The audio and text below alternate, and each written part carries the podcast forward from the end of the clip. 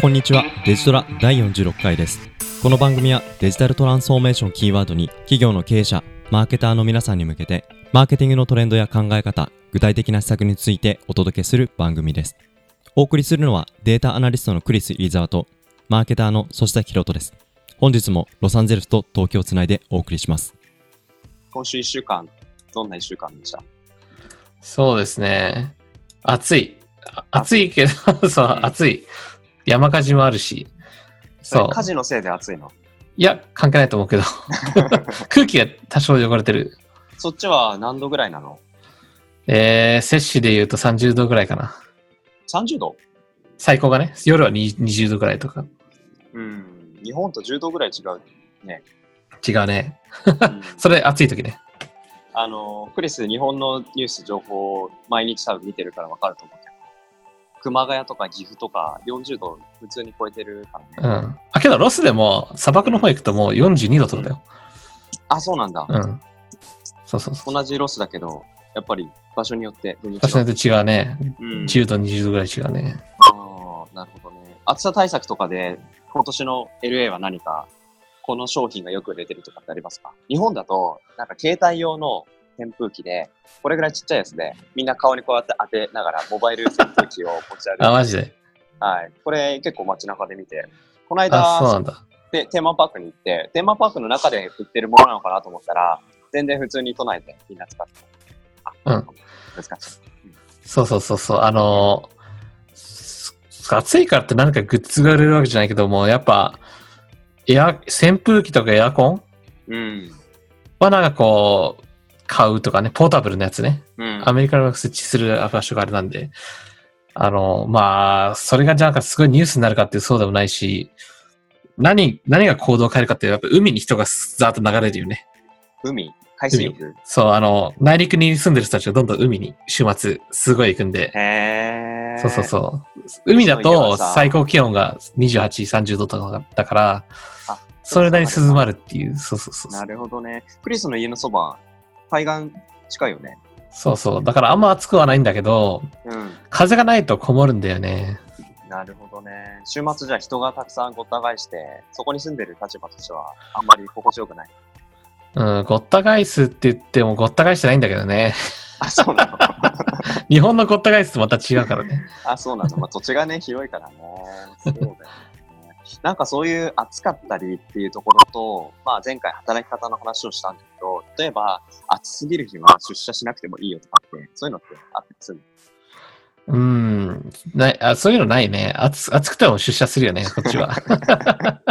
まあおそらく日本の多くの企業も暑くて出社できないとか多分ないと思うんだけど、それカルチャーの違いってやつ。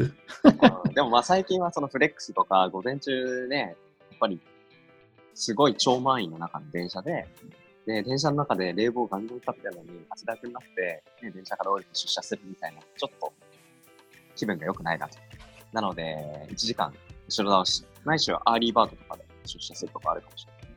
うん。そういうのもだんだんその許容できる、まあ、会社さんが増えてきてるんじゃないかな、そんなふうには、あの、僕も肌感として思いますけど、なんかやっぱり、えー働きやすさをしっかりと考えた、まあ、会社の経営、カルチャーの情勢、このあたりっていうのは、まあ、前回同様ですね、アメリカでも日本でもすごくやっぱ関心が高くなってきてるのかなっていうところのお話があるのかなと思うんですけど、なんか一つ、あのーまず今回の話の、えー口火を切っていくにあたって、あのー大手のそのアメリカのスタートアップ、まあ、ベンチャーというには大きすぎる企業さんもあると思うんですけど、面白い福利厚生持っている会社さん、割と多いっていう話があったんですよね。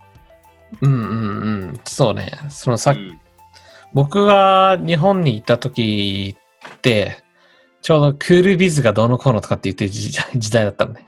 なるほど。それもう10年くらい、10年以上前だよね。そうそうそうそうそう。うんだから、その、なんだろう、ネクタイを外すことにすごく抵抗感のある。だけどやっぱ暑くなってきてるから、それなりにこう会社もそれでも OK とか、お客さんとかも OK じゃないといけないみたいな、そういう、うんまあ環境によって会社が変わっていくっていう一つの、まあ現れなんですけど、例えば僕がシリコンバレーいた時だと、まあ、あの、有名な Google がただランチとか、ただスナック、ただドリンク。うん。まあ、それで要は、あの、社員の働きやすさ、うん。集中できるように、そういうコストをかけない。もしくは、それがある意味一つの福利コストでベネフィットであり。で、なんでこういう話が出てくるかっていうと、あの、アメリカで、例えばあの、その、仕事を探してる人たちって、あの、まあ、57%のそのジョブを探してる人たち、就職活動中の人たちですたちですかで、その57%の人がやっぱ会社選ぶときのトップポイントっていうのが、そのベネフィット、うん。福利厚生になるっていう。だから、給料だけではないっていうことになるんですよね。なるほどね。給与が一番最初に来るとか、まあ、ロケーションとか、うん産業のなさとか、そういう、まあ、いくつかの指標の中で、最も多く関心を持っているのが福利厚生だと。そういう人たちが全体の57%っていうお話。そうですね。うん。だから、そこでやっぱ、あの、じゃあみんな同じがやってること、やってることが同じかというとそうでもなくて、うん。あの、まあ全然会社によってはその色が違うと。で、そういう違いってどこから来るのかっていうところが結構、まあ答えはないんですけど、うん。なんか会社の色とカルチャーとか文化とか、何をミッションとかうん価値を置いてるかで、だいぶその色が変わってくるっていううん。のが面白いなと思って。なるほどね。あの、今話を聞いていて、その福利厚生の施策が具体的に何かっていうところは、多分企業ごとに違ってて、で、その違いって、例えば何かなと思った時に、Spotify だったらどういうもの、Airb だったらどういうもの、えー、Uber だったらとか、なんかその企業ごとに、みあの、目指しているミッションとか、ビジョンとかって全然違うじゃないですか。なんかでもそういう違うビジョンを目指しながらも、そのビジョンにのっとった福利厚生っていうのが、それぞれの会社において作られて、より一層その企業カルチャーを色濃く出すための手段として、最近はそういう福利厚生がうまく使われている、活用されているんじゃないかな。そんな風に想像したんですけど、そのあたりどんな風に言ってたんですか？うん、あそれ、それあれ、あると思う。例えば、うん。Airbnb とかはさ、その、うん。フリーバケーションっていうことで、えー。あの、旅行したい時には2000ドル出して、そう。で、要は、あの、Airbnb のスポットに泊まってくださいっていうことで、要は旅行をおすすめするっていう、要は観光、えリーボックとか、なんか、そーの、うんただクロスフィットクラスとかね、その、要は、まあ、スポーツ、トクロスフィット、要は、うんなんかこう、運動系ですよね。ジムに行きながら運動するっていう。そうそうそう。クロスフィットっていう、なんかそういう、まあダンベル持ってる、そのパワー的な 運動ですよね。運動好きな人じゃないと、ちょっとそうそうそう。要はスポーツ商品とね、うん。売ってる会社なんで、そういうところであって。で、もちろん、あの、ネットフリックスとかだとなんかこう、えー、なんだ、そのネットフリックス出るそういうコンテンツをなんか会社にある200人入れられる映画館みたいなのがあって、そこで、うんあの、前もって見れるっていう社員がね、200人入れる映画館が社内にある。オンサイトシアター。そこでしか見れないんだけど。すげえ。が見れるっていうことで、社員はそこで行って見れると。へーそうそうそう。で、でやっぱその女性とかうまく採用したいところ、やっぱそういううん育休を、あの、あの州とか政府が与えられてるその期間以上に会社自体がそういうのサポートするみたいな。なるほどね。だから、そう、ちょっと女性とかをもうちょっとこう囲い込んだり大事にしたいっていうところはそういう、うん。あの、パレンタルリーブっていうか育休系とかね、そういう、あの、うん子供を育てやすいような環境にしたりとかね。うん。そうそうそう。アイケアもそうですよね。その、育休でもそれをお金払ってくれるみたいな。で、しかも、うん。パートタイムの人も、あの、育休っていう制度があるっていう。あ、正社員とパートタイム関係なく同じレベルの福利厚生を出してる。そうそうそう。今の少なくともこの IKEA だよね。イケア、イケア。うんうんうんうん。この、タイムス誌に載ってる2017年の記事ではそう書いてある。なるほどね。スターバックスとかは、なんか、そういうの、ただで、ただじゃねえな。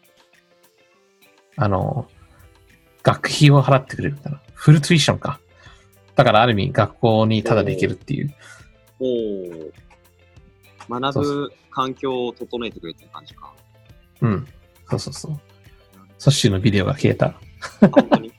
そうそう。今ね、iPhone で記事を開こうとしたら、カメラが消えちゃう。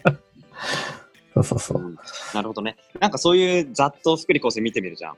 うん。クリスにとって一番これは魅力的だなって映るものないしは、いやいや、こんなものよりも、今自分が働いてる環境だったり、知人の働いてる会社で、こんなもっといいけてる福利厚生があるぜ。いやー、あの、無制限で休めるっていう制度って、友達が働いてる会社は結構、何それあの、実際あっても使わないっていうことで、実際有給がこう限定された 会社にいる人たちよりも有給取らないんだな。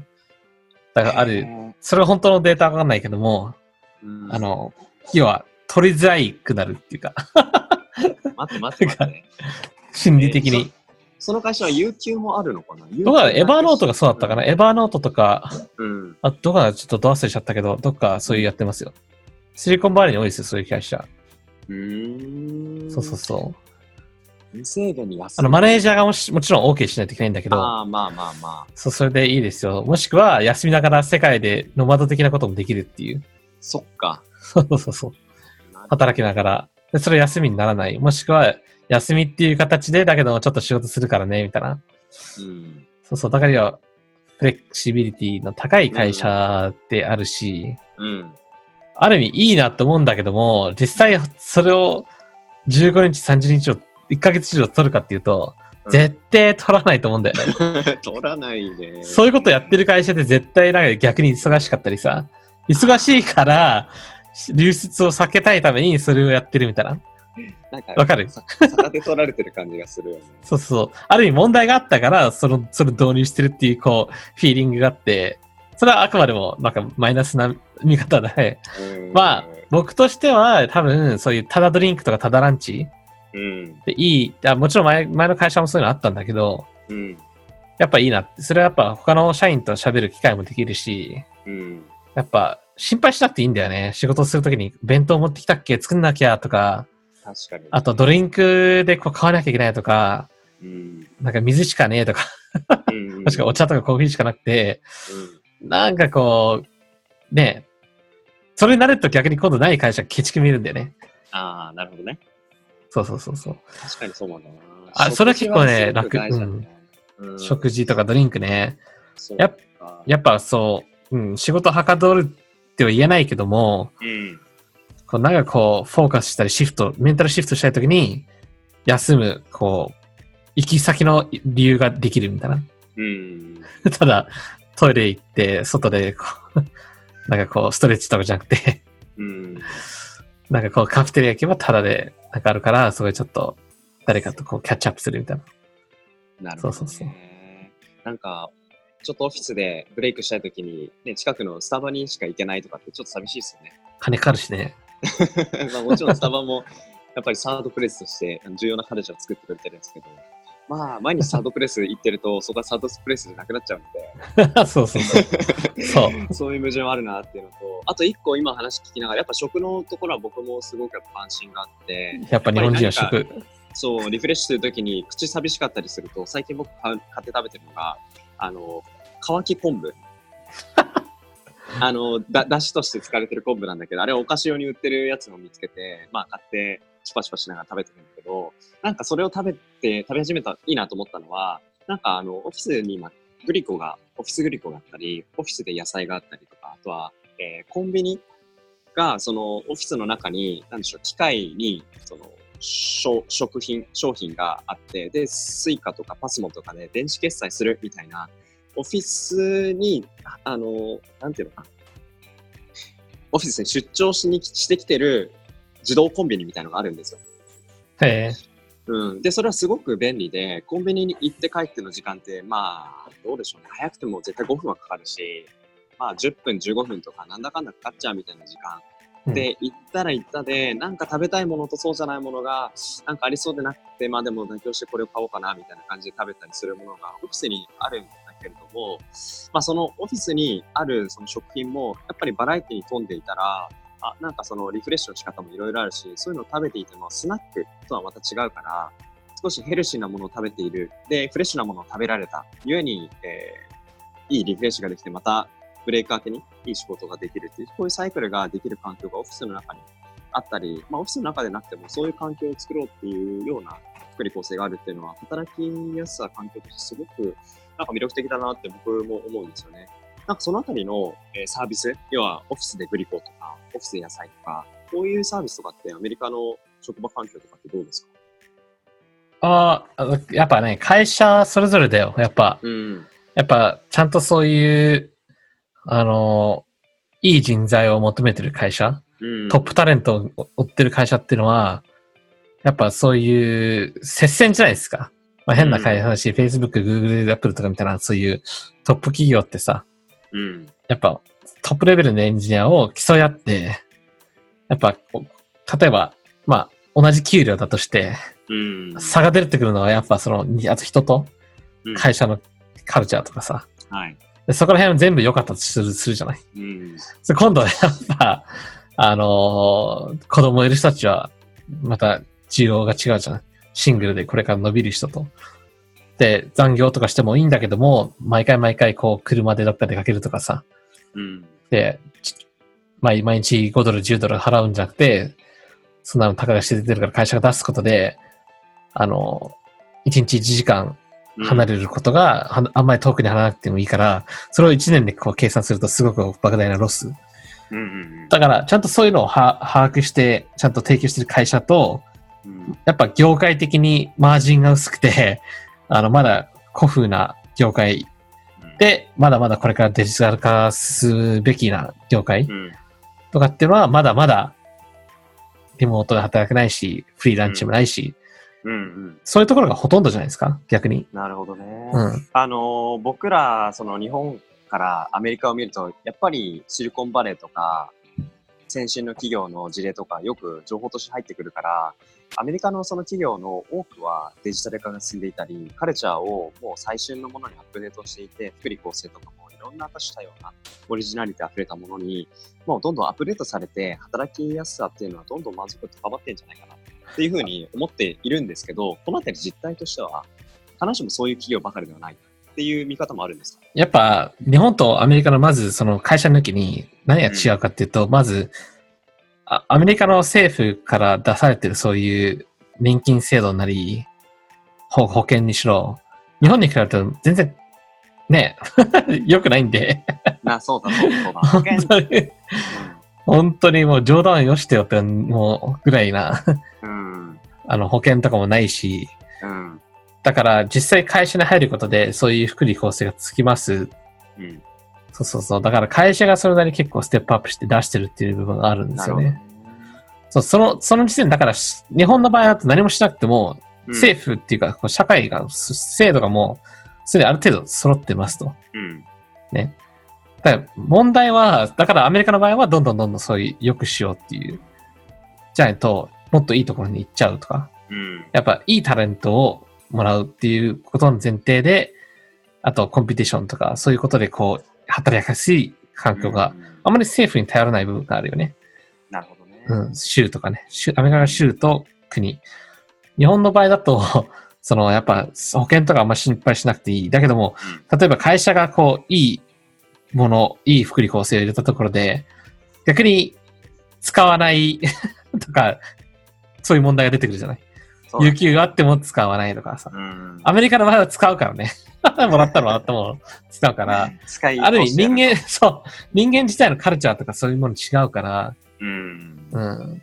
ただ、その企業とか、そのビジネスがどういうふうにタレントをキープする、タレントモチベーションを上げる、うんそ、の無駄を省くうん。ところのポイントだよね。なるほど、ね。そうそうそう。で、社員をキープするかっていう。結局社員がハッピーじゃないと、うん、いい仕事もできない。うん、その商品のクオリティとかサービスのクオリティに反映するものって、結局社員のハピネスとか、その、なんだ、能力以外な、そういう学ぶこと、その学ぶことをまた応用できる。カルチャーそういうところがもう、分かってんじゃないですか、どの会社も、日本もアメリカも。ただ、うん何を取り組んで、何を、何を取りこ取り込んでいければいいのかっていうのが、まだ分かってないんじゃない そうだね。あとはもう100人いて、100人に、えーみんなからいいねって言われる福利厚生って、多分ないじゃないですか。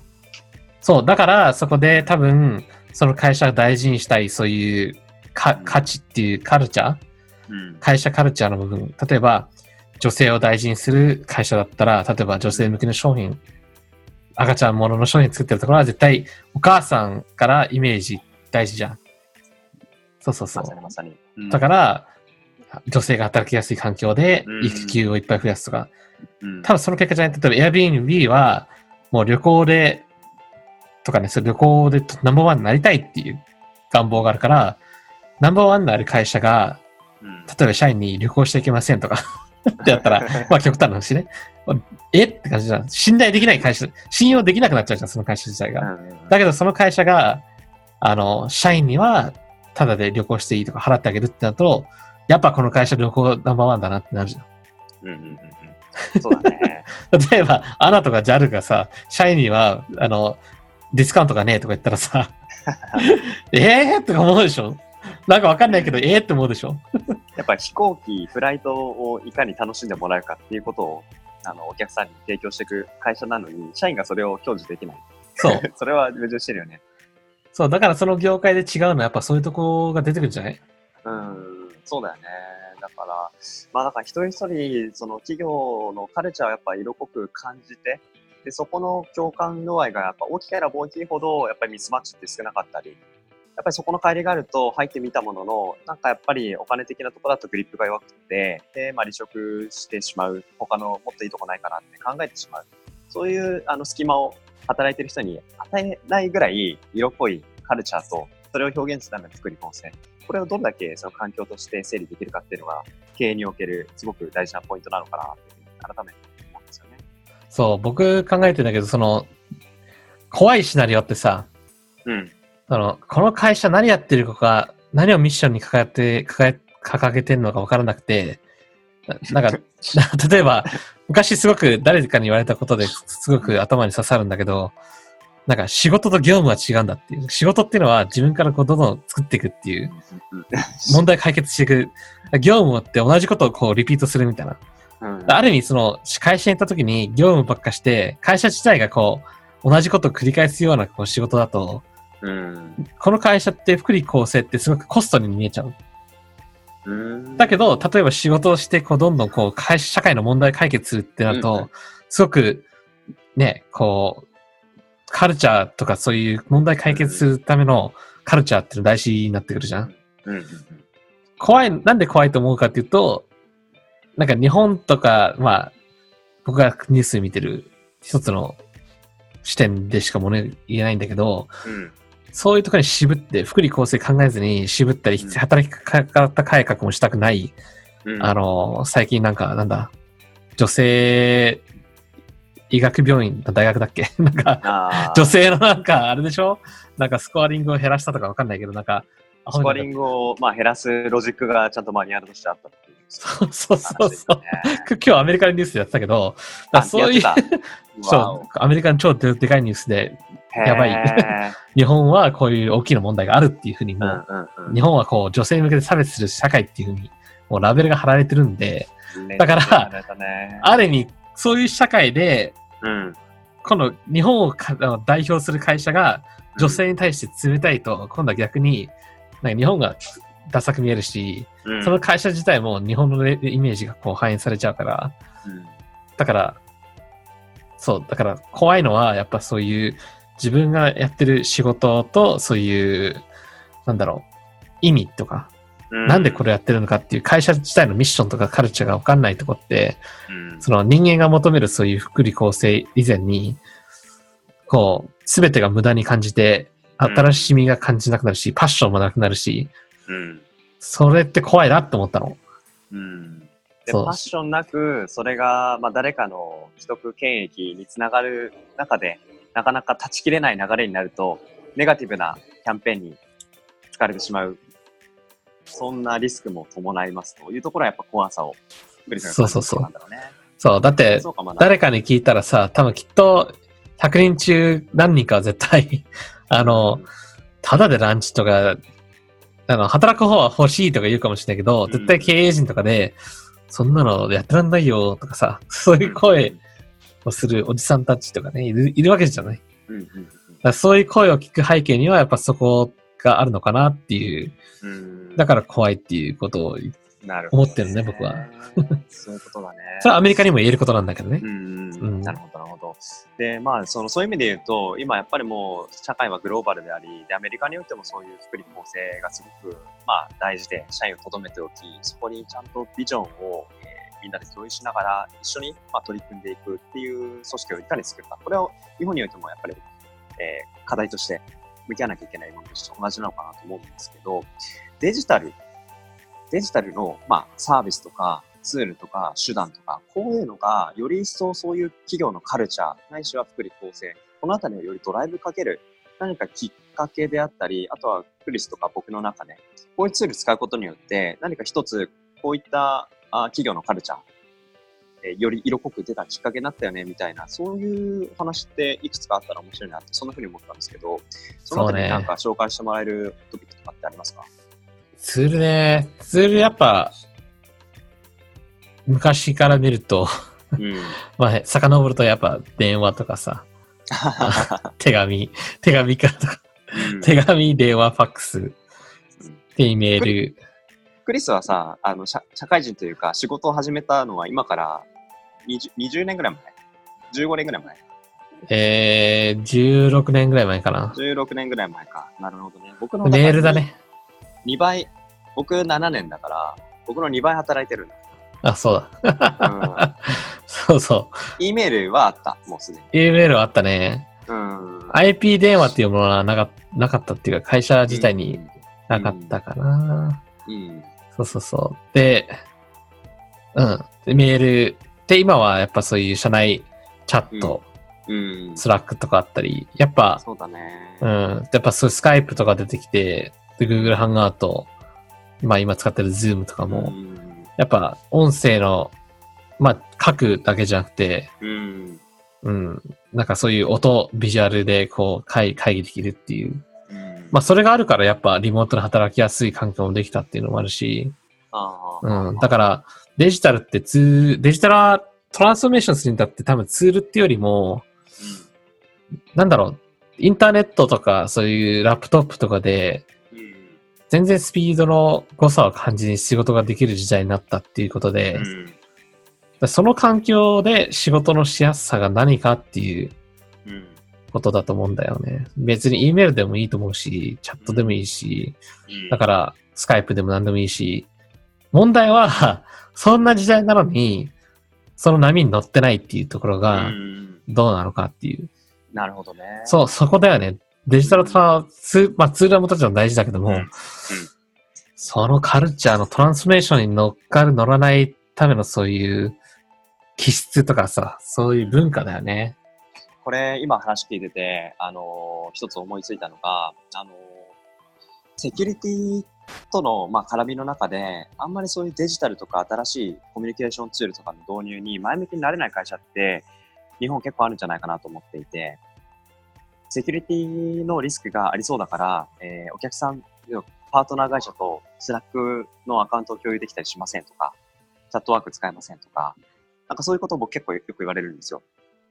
でそうするとやっぱりどうしてもメールになっちゃうし、で、メールになるとどんどん、どんどんスレッドが溜まっていって、読み込むのになんか重くなっちゃったりとかして、いや、これは、あの効率化しないといけないなとかって思って、まあその合間を縫うような、そういうツールをあの選定して、その上でコミュニケーションしましょうとかって。あの僕は結構 Trello を使うでコミュニケーションするのがすごい好きで。で、まあ、 to-do 管理の、まあ、サービスかと思うんですけど、あれを一緒にお客さんとやることで、 to-do 管理サービス上でコミュニケーションを完結する。以上、みたいな。そんな風に、まあ、することで全然コミュニケーションコストが変わったりするなっていうの体感としてあるんですよ。うん。ただ、それをまあ選定した背景には、あの、まあ、メール以外のチャットツールみたいなのをお客さんと共有するみたいな、社会の人と共有するみたいなのは、やっぱりセキュリティ的に、どうしてもやっぱり抜けられない壁とか、で、セキュリティがダメだからもうそれ以上いかないっていう考えなのか、セキュリティブロック、制限はあるけれども、何かしらいい方法ないかなっていう風な考え方ができる会社とそうじゃない会社、このなんか2つで大きくデジタルデバイドデバイドっていうのか、あの、進んでいく差がどんどん生まれていくとこなのかなって思うと、これは小さい問題のようで結構根深い問題なんじゃないかなって最近思ったりしてたんですよ。でね、僕ね、それ簡単な答えだと思うんだよね。お、というと？センスがねえんだよ。本当にセンスがなさすぎなんだよ、絶対。あの、これあの、うん あの、結構トップクラスのエンジニアの人たちと話す機会がちょこちょこ昔あって、なるほど。やっぱセンスなさすぎ。でなんでそんなこと言うかっていうと、あの、それってさ、セキュリティとテクノロジーの問題っていうよりも、うん。その社内のポリシーを考えてないんでしょ、うんポリシーを考える前に、なんか、このツールがこう危ねえからこうハッキングされたらどうしようとか、そういうディベートしてる間にきっと君たちのネットワークは絶対危ねえんだよ。そもそも既存の状態が良し悪し絶対分かってないうんのなのに、もっと先の進んでるテクノロジーをなんかこう、つべつべ文句言う。それセンスない。うん。で、あとポリシー。うんその、そもそも、例えば、 Slack は社内だけ、外とコミュニケーションするときは、このツール、ちょめちょめ、メメール使うとか、そういうルール、うんで IT の部署が、ちゃんとそういうセキュリティとか、その、結局は問題を起こす大半のもんセキュリティの問題っていうのは人間の行動だからね。うん。USB に挿したものとかを 保存したものがとか忘れたとか、うん。あの、コンピューターに挿した、何でも挿せ、挿せ挿しても全然、あの、起動しちゃうみたいな、コンピューターを制限してるとか、制限なしにしてるとか、なんか、ラップトップ忘れちゃったとか、なんか、だ大体のセキュリティの問題って、そのバッドビヘイビアから来るんだよね。だから、そのバッドビヘイビアを抑えるのに、じゃあ社内でそういうセキュリティトレーニングしてますか？ちゃんとポリシーちゃんと持ってますか？ちゃんとツール使うための、その、社内、社外のルール持ってますか？とか。それ絶対ない奴らが言ってることで、なんか、あっても多分みんな分かってない。その、うん。ちゃんと真剣にそういう話をししてないし、ディベートもしてないし、うんちゃんとこういうツール欲しいのに使いたいっていう上の方に持っていかない。うん。結局はカルチャーの問題であって、なるほどね。そのセンスのなさカルチャーなんだよ。ごめんね。超嫌嫌なやつに聞こえるかもしれないけど。そうですね。なんかそこに僕もセンスないですねとかって言ってしまうと、もしお客さんから聞かれてたら、怒られちゃうんで、あんまり言えないんですけど、ただ、やっぱりここの問題ってどこにやっぱあるかなと思うと、やっぱ現場とそういうポリシーを作る、あの、部門って別だと思うんですよ。やっぱ会社が大きくなればなるほど、うん。あの、役割分担ってされるべきだ。それは当然だと。ただそこの間でビジネスの壁が何で、それを解決するためにどうあるべきか、みたいな、そういうディスカッション、問題意識っていうのを、いかに現場の人プラス、その裏のバックオフィスの管理部門の人たちっていうのが関心高く持って日々コミュニケーションを取りながら、どう既存のルール、ポリシーをアップデートしてビジネスに、あの、より沿った形で会社の仕組みが出来上がっているのかっていうところに関心をどれだけ高く持ってるかっていうところが、多分そういうところのポリシーを変えられる、ポリシーは変えられませんの違いに出てくるのかなって思うんですよね。そう、それセンスだよね。うん そこセンスだよねっていうところには僕は、あの、うなずきは今回はしないんですけど。いや、センスのいい社長は、どんどんそういうのをこうプッシュしてるし、チャレンジングするし、うん。うちの社員ね、ですそしたら下の人がそれで、あ、調べますってなるじゃん。うん。そそううそうそうそうそう。でも、僕今回そういうツールを、まあ、現場の方に入れて、僕とそのお客さんの間では、お客さん4、5人いるんですけども、まあそのお客さん一人一人とあトレロ上でカードを切って、そのカードごとに今テーマがあるんですけど、そのカードの中でそれぞれコミュニケーションしながら、必要な人に必要なトピックを必要なタイミングでコミュニケーションするみたいのが、メール一つだとみんな CC 入ってて、毎回 CC 入れ替えて、トピック変えて、そう、わでかんないよね。回答が来る前に別のテーマが来たりみたいな、そういう前後関係が分かんなくなったり、依存関係が分かんなくなったり、うん振り返りができなくなったりとか、そう。いうのが、やっぱ一つのツール入れるだけで全然ガラッと変わるんだなっていうところを今回体験してもらって、すごく、あのーやりやすいというふうに言ってもらえたんですよね。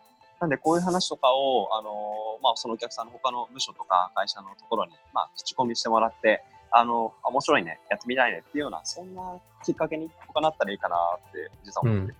まあ、あの、昔、ソシが言ったかもしれないけど、うん多分、知らないから導入してないっていう件もあるかもしれないよね。そうですね。そうそう。だから、こういうためのツールうん。にこういうことできるんだって、あ、これがあったら問題解決できたなっていう。うん。そうそうそう。ある意味、その、まあ、こういうコミュニケーションに至っては、うんまあ、常に社内でそういうものを見てる人、人事なり、うん IT なり、常にそこを社内検証っていうか、うん。常にそういうのをこう常にプッシュしていくっていう。うん。で、外部の、なんだろう、その education、をちゃんと会社の中で反映してトライさせる。で、うまくいかなかったらやめるっていう。うん。そうそうそう。ただ知らないだけじゃダメっていう感じになるから、やっぱセンス、やっぱセンスだよね。やっぱセンスだ。クリスさ、今日僕にセンスないって言わせようとしてる。ちょっと、いやいや、そんなことないですよ。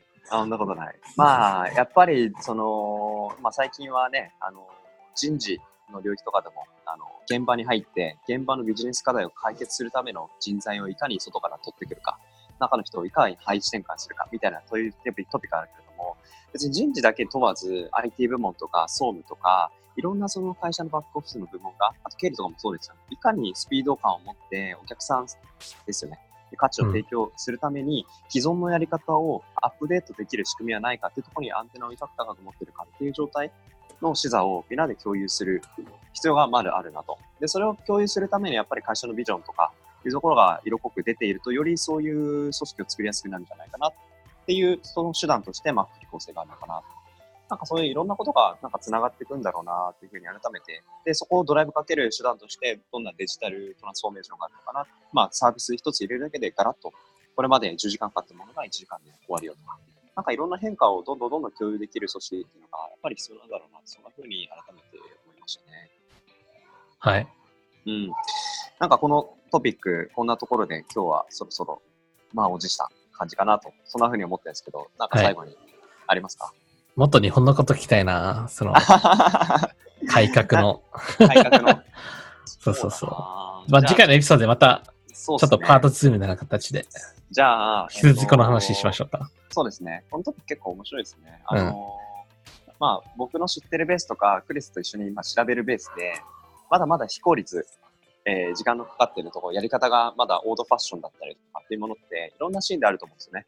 そのシーン一つ一つなんか切り取って、このトピック、このシーンについて今現状こうだけども、これって、えーアメリカだとどうなのとか、まあアメリカ云々じゃなくて最新のなんかサービスとか入れると、そういうことがありそうだねみたいな、そういうディスカッションができるとまた面白いですね。そうね。なんか日本でもね、なんかうんアクセンチャーとか改革のきっかけっていうことでお、いろんななんかそういう記事も見たんだけど、まあそういうちょっとうん。ツールの話もちょっとはいあるんで、はい。やった、みもっと見ていきましょうか。そうですね。はい。そんな次回感じで、のあれで。今日の、えーデジトラですね、こんなところで終わりにしようかなと思って、また次回聞いてもらえたらと思います。ありがとうございます。はい、ありがとうです。